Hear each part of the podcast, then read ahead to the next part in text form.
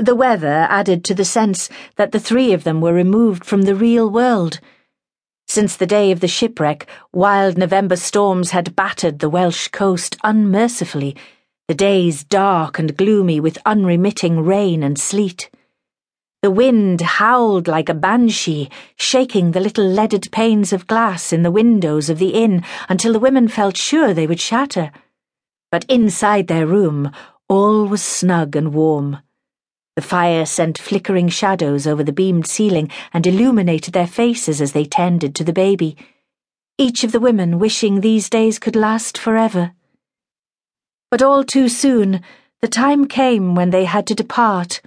Harriet bound for the northeast of England with Theobald, and Ruth back to America. The weather had turned colder in the last day or two, and on the day of departure, they awoke to a hard frost the windows so thick with ice they could not see out.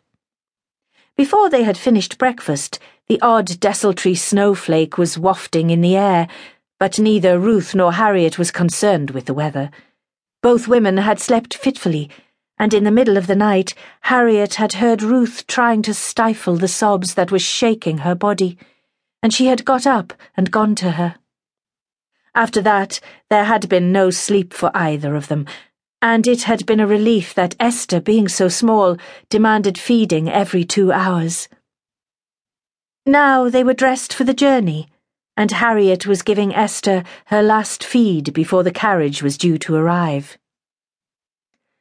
Miss Casey had been staying at a bed and breakfast just outside the town where Theobald had resided, and was due to arrive later in the morning.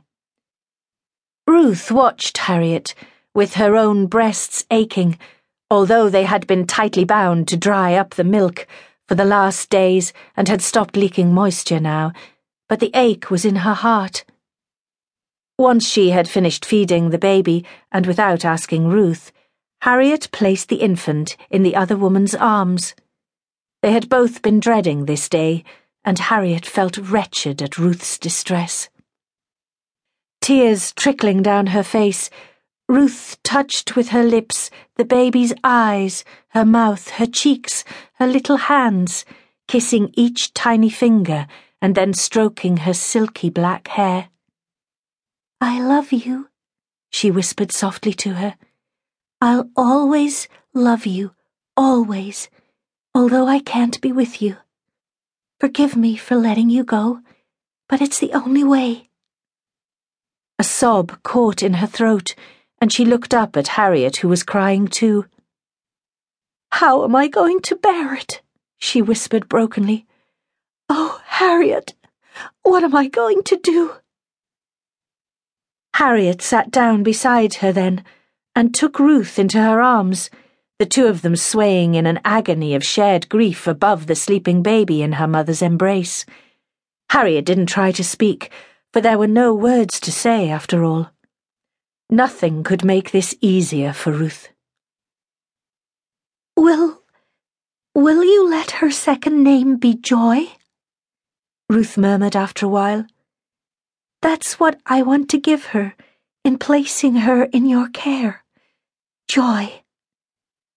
Of course. Harriet hugged her. And I'll make sure she knows nothing but love and happiness, Ruth. I promise. I know. Ruth rested her head on Harriet's shoulder for a moment, and then, as they heard footsteps on the stairs outside the room, she stiffened. The innkeeper's wife poked her head round the door after knocking. Your husband's here, dear, she said to Harriet. Tell him I'm coming in a minute. Right you are. Alone again, they stood up. Ruth smothering the sleeping baby in kisses and beginning to sob uncontrollably. I can't leave you like this, Harriet said through her own tears. You can. You must. Ruth wrapped the baby's blanket more securely around her tiny shape and then thrust the little cocoon at Harriet. Take her now, while I can still do this. Please, Harriet, help me do what's right for her. They embraced one last time, and then Harriet walked to the door with the baby cradled in her arms.